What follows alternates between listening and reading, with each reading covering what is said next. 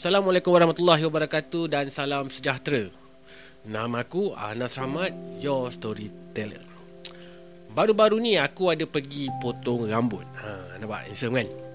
Aku banyak kali dah potong rambut dengan mamat ni. Nah, dekat kedai yang dia kerja tu lah. Ha, tapi aku jarang dapat peluang berbual dengan dia. Biasanya kalau dia potong rambut aku tu, aku akan sibuk duk bilik main handphone aku. Tapi kali ni entah kenapa agaknya tiba-tiba tergerak hati aku nak ajak dia bersembang ha, sambil dia potong rambut aku lah masa tu. So aku tanyalah kat mamat ni, siapa nama dia, berapa umur dia, dah kahwin ke belum? Dan macam wartawan pula masa tu aku rasa. So disebabkan aku ni banyak tanya sangat, lepas tu aku ada tanya soalan pasal kahwin, terus dia cakap, aku benci perempuan.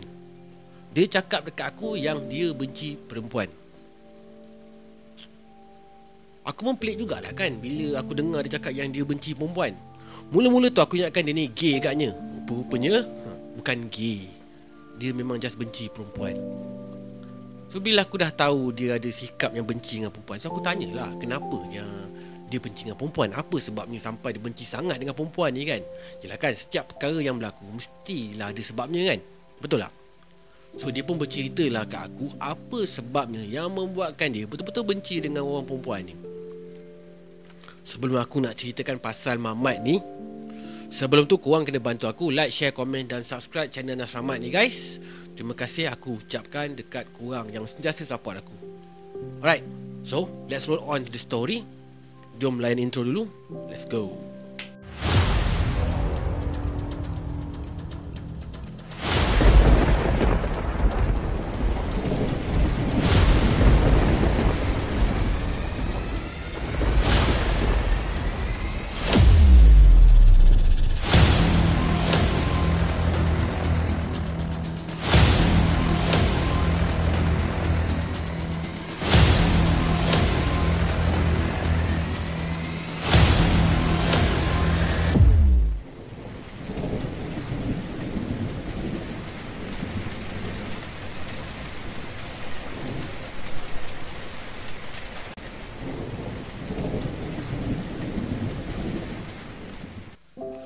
Henry ni umurnya lebih kurang 20-an. Ha, kerjanya sebagai tukang potong rambut. Orangnya biasa-biasa je. Taklah kacak, taklah buruk.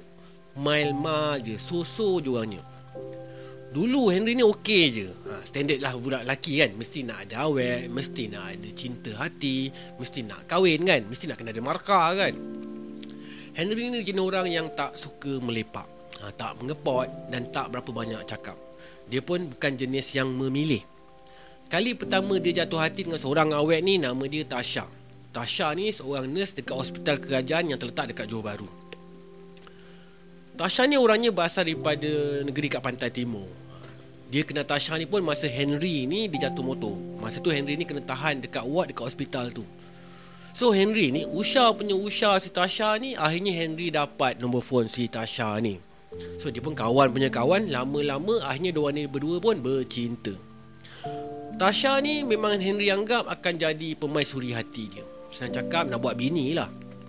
Sebenarnya kalau nak diikutkan Tasha ni kiranya first love Henry lah. Ha, Tapi tak campur lah dengan cinta-cinta monyet masa zaman kat sekolah tu. Yang tu lain cerita dia. Si Henry ni punyalah sayang dekat Tasha ni. Sampai kan tiap-tiap hari Tasha ni pergi kerja Dengan balik kerja memang Henry yang akan hantar dan ambil ha, Tasha ni balik Makan minum si Tasha ni memang Henry jugalah yang akan tanggung. Walaupun gaji Henry ni taklah berapa banyak sangat pun. Ha, Tapi demi cinta punya pasal Henry ni sanggup buat apa je untuk si Tasha ni.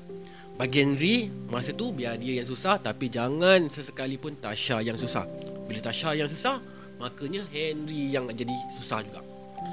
Lepas lebih kurang 2 tahun kawan dengan si Tasha ni Henry ni ambil keputusan Nak ajak si Tasha ni kahwin Tapi masa tu si Tasha ni tolak.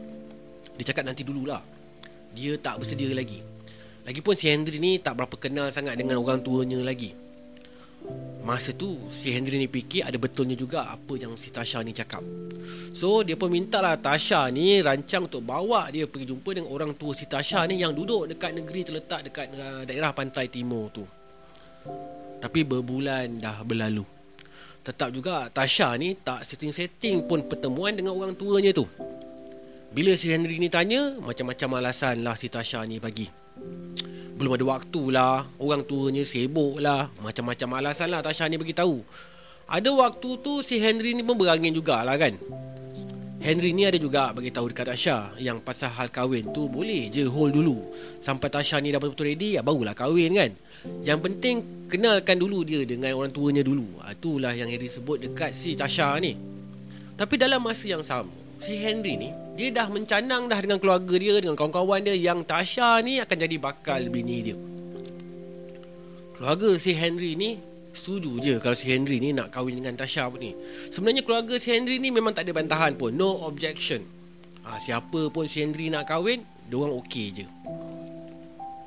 Nak dijadikan cerita Satu hari tu Si Tasha ni bagi tahu dengan Henry Dia dapat tawaran transfer kerja dekat kawasan pantai timur.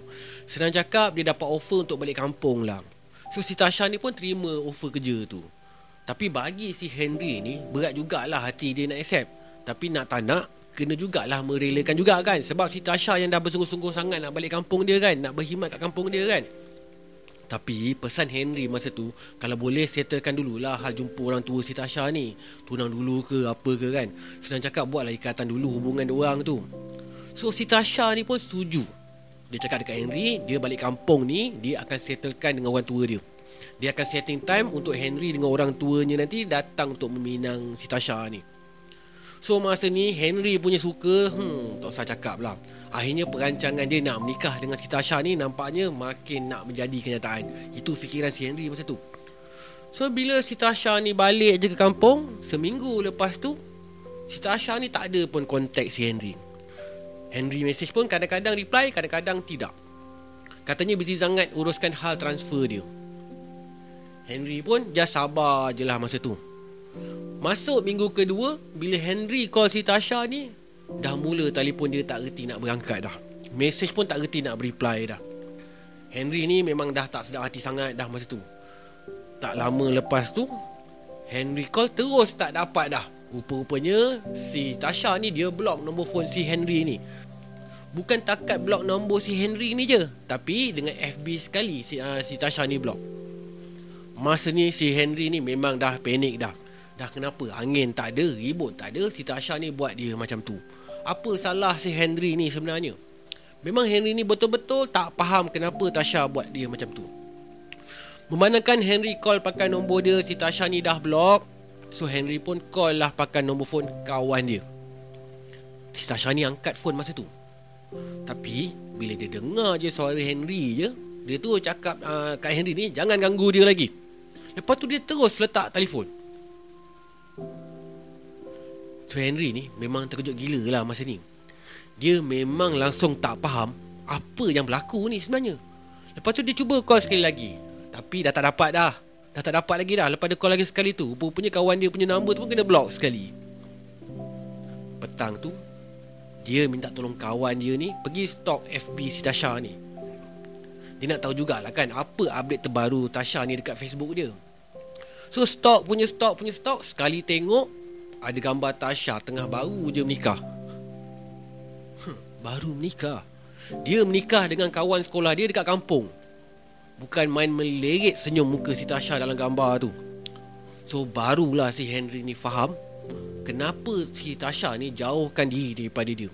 Dan dalam masa yang sama Si Henry dah faham Kenapa Tasha ni Tak pernah sekali pun Nak masukkan gambar si Henry ni dekat Facebook si Tasha ni. Rupa-rupanya selama dia dekat Johor Bahru ni, hubungan dia dengan Henry ni hanya sementara je.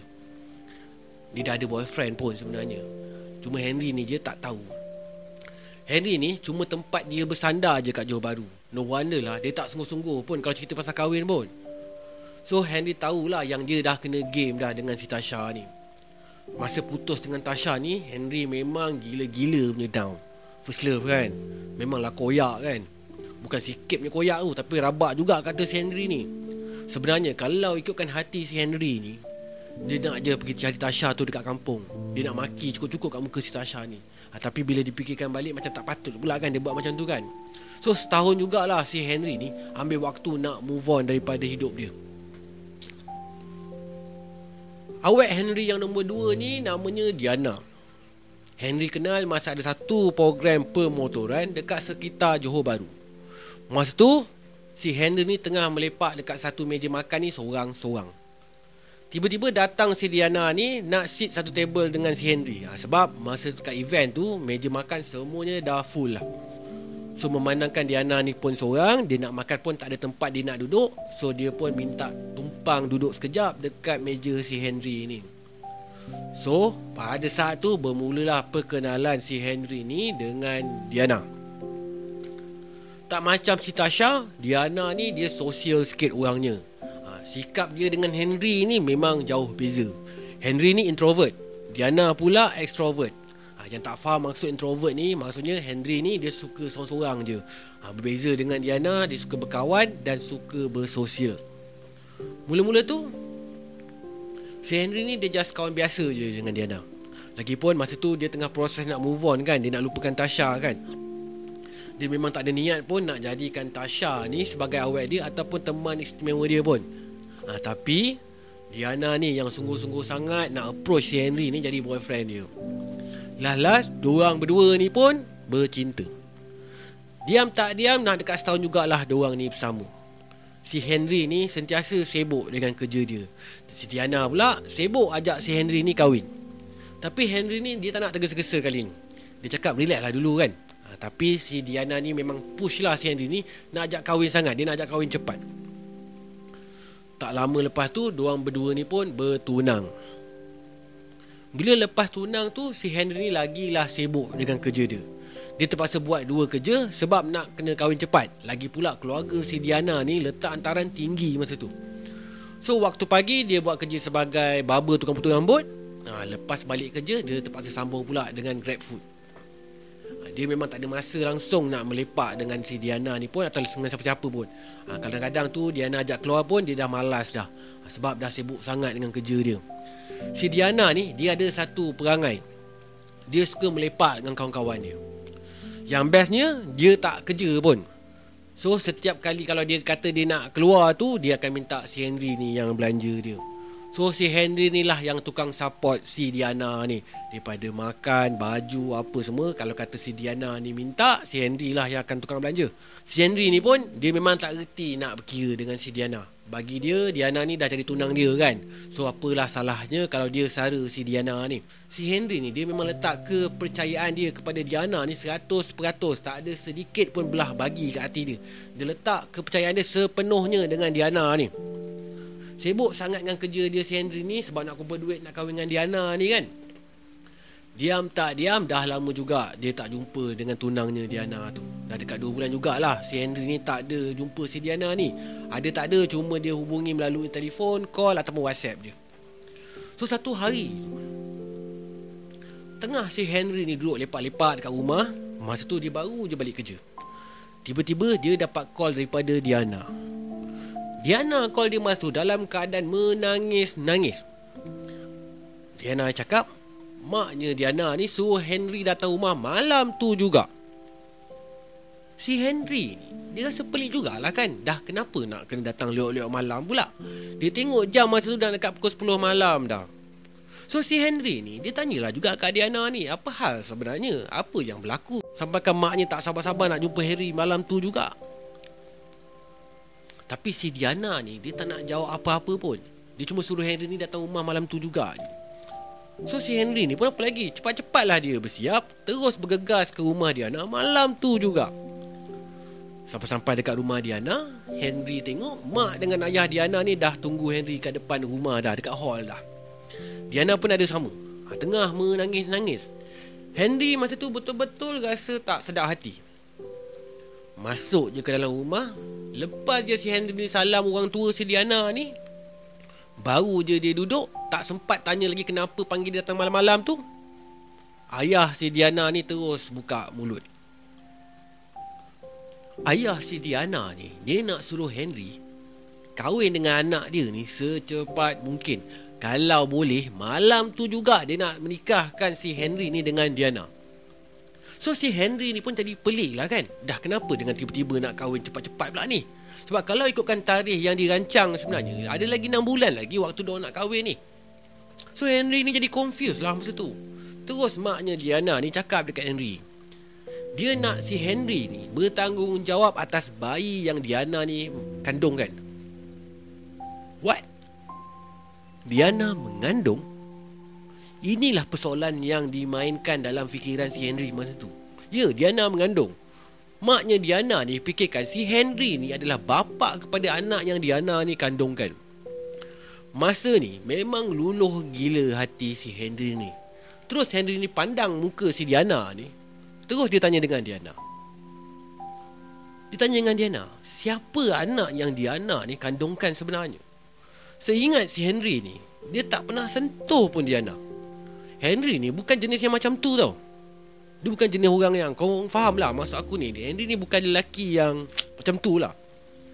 Diana pula masa tu Bila dia dengarkan soalan daripada si Henry ni Dia tak mampu pun nak jawab apa-apa. Dia cuma dia membisu je. Tak berani sebut sepatah perkataan pun. Yang mak dengan ayah si Diana ni pula Jadi makin lagi terkejut. Sebab Memang orang fikirkan mula-mula ni. Memang Henry lah yang mengandungkan si Diana ni Malam tu sekali lagi si Henry ni kecewa dengan sikap seorang perempuan.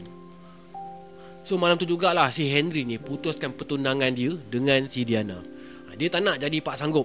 Berkali-kali jugalah Diana ni merayu dengan dia ha, supaya maafkan dia. Mak dengan ayah Diana ni pun merayu juga dekat Henry supaya Henry ni nikah dengan anak dia. Ha, tapi Henry tetap juga dengan pendirian dia untuk putuskan pertunangan dia. Dia memang tak nak jadi pak sanggup. Dia memang betul-betul tak sangka lah Yang Diana ni sanggup buat macam tu dekat dia. Tapi Henry ni bersyukur jugalah Sekurang-kurangnya. Allah tunjukkan sifat Diana ni Sebelum diorang berdua ni diijab kabulkan.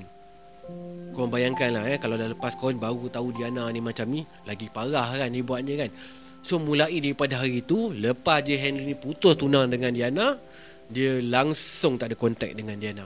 Kalau Diana call pun dia tak angkat pun ada sekali tu Diana ni datang kat tempat kerja si Henry. Henry terus hamon dia. Henry memang betul-betul bengang dengan Diana. Dia rasa betul-betul jijik dengan Diana ni. Berbulan-bulan selepas si Henry ni move on dengan hidup dia, Henry ni berkenalan dengan seorang perempuan ni, Shira nama dia. Shira ni seorang cikgu. Kawan kepada seorang kawan sekerja Henry ni. Syira ni perempuannya jenis orang yang baik-baik. Bertudung labuh Manis je orangnya. Kalau bercakap tu kan Kalau tutur kata dia tu lembut je orangnya. Suaranya tu memang manis. Ayu lah selalu cakap si Syira ni. Henry ni dia memang suka dengan si Syira ni. Dia, dia suka dengan perwatakan si Syira ni sebenarnya. Lagipun Syira ni bukan kaki bersosial. Henry dengan Syira ni memang jarang berjumpa. Diorang lebih gemar berwhatsapp je Siang, malam, pagi, petang Berwhatsapp je kerja dia berdua ni. Diam tak diam Dah dekat setahun dah si Henry ni berkawan dengan si Shira ni. Dalam masa setahun tu Ada jugalah diorang ni berdating bersama. Ha, Takat-takat keluar makan Takat-takat lepak-lepak santai je. Tak ada yang serius pun. Tapi si Henry ni takut sebenarnya Nak bagi tahu isi hati dia dekat si Shira ni Sebenarnya sepanjang persahabatan dia orang berdua ni Si Henry ni tak pernah cakap pun dekat Syira Yang dia suka dekat Syira Apatah lagi cakap yang dia ni jatuh hati dengan si Syira ni? Memang jauh sekali. Kalau setiap kali dia orang berdua ni berdating Henry ni just banyak tanya soal kerja Atau bercerita pasal soal kerja je. Tak banyak pun bercerita soal hati dan perasaan. Si Henry ni Dia takut sebenarnya dia takut dikecewakan lagi. Henry ni dia just rancang je dalam hati dia. Bila sampai waktunya nanti Dia akan bagi tahu kat Syirah yang dia suka kat Syirah Lepas tu terus ajak kahwin je. Tak payah nak leceh-leceh Simple je. Terus cakap tu serang Ajak kahwin Settle. So dia malas nak berpanjang-panjangan. So nak dijadikan cerita Satu hari tu Si Henry ni dia ambil keputusan nak beranikan diri dia untuk bagi tahu dekat Syira isi hati dia ni. Dia dah fikir masak-masak dah. Duit pun dah cukup dah masa tu. So kalau Syira ni setuju, dia dah boleh hantar rombongan keluarga dia pergi meminang si Syira ni. Dia plan tak nak ikat lama, dia malas nak uh, tunang-tunang, dia nak terus kahwin je. So Henry pun rancang dan setting lah cara untuk dia bagi tahu Syira ni yang dia nak ajak Syira ni kahwin. So pun dia ajaklah Syira ni pergi makan dekat satu restoran ni. Restoran yang dia ajak ni restoran eksklusif, restoran mahal. Ha, jarang sebenarnya si Henry ni nak pergi ke tempat-tempat macam ni. Tapi memandangkan hari tu hari yang paling istimewa buat dia, dia nak lama Syira kan. Ha, so dia tak peduli sangat pun pasal kos ni. Dia nak semuanya berjalan dengan lancar dan perfectly. Malam tu, si Henry ni berpakaian se-handsome-handsomenya. Sebenarnya Syira ni pun terkejut juga. Dah kenapa dengan tiba-tiba si Henry ni ajak dia makan dekat restoran mahal macam ni? Bukannya tak boleh makan kat kedai mama pun yang biasa dengan lepak tu. Kenapa nak kena pergi lepak kat kedai mahal ni? So si Syira ni dia rasa pelik lah dengan perangai si Henry ni. So malam tu lepas dia habis makan, Henry ni akhirnya luahkan segala isi hati dia kepada si Syira ni. Tenang je dia bercakap masa tu. Masa tu Dalam kepala otak si Henry ni Cuma dia nak tengok muka si Shira ni Senyum je. Lepas tu sebut perkataan Yes. Itu je yang diharapkan. Itu pun dah cukup lah Buat dia happy sepanjang hidup dia. Tapi Malangnya Jawapan yang Shira ni bagi Tak sama seperti yang Harry ni harapkan Syira ni dia bagi tahu dekat Henry yang dia hanya anggap Henry ni sebagai kawan dia je. Tak pernah lebih pun daripada tu. Lagipun si Syira ni dia dah ada kekasih pun. Dan Syira pun dah nak bertunang dengan lelaki tu tak lama lagi. Masa ni si Henry ni betul-betul terkejut. Dia tak tahu pun nak cakap apa. Sebab selama ni, selama dia berkawan dengan si Syira ni, Si Syira ni tak pernah bagi tahu pun yang dia ni dah ada boyfriend. Hati si Henry ni punya remuk, tu usah cakap lah. Tuhan je yang tahu macam mana remuknya hati dia masa tu. Dalam masa yang sama, perasaan malu dengan diri sendiri tu pun ada juga. Dia tak sangka betul selama ni, si Henry ni, dia cuma bertepuk sebelah tangan je. Dia betul-betul tak sangka. Mati-mati dia ingatkan si Syira ni suka kat dia juga semacam mana yang dia suka kat Syira ni. Henry ni dia beranikan diri dia tanya dengan Syira ni siapa lelaki tu yang agaknya yang bertuah yang dapat bertahta di hati Syira ni? Rupa-rupanya lelaki yang bakal si Syira ni tunang adalah kawan baik si Henry itu sendiri. Orang pertama yang kenalkan Syira ni dekat dia. Kawan baik si Henry ni So sejak daripada hari itu Saat tu Henry ni bagi tahu Hati dia dah memang tertutup dah Untuk mana-mana perempuan dah.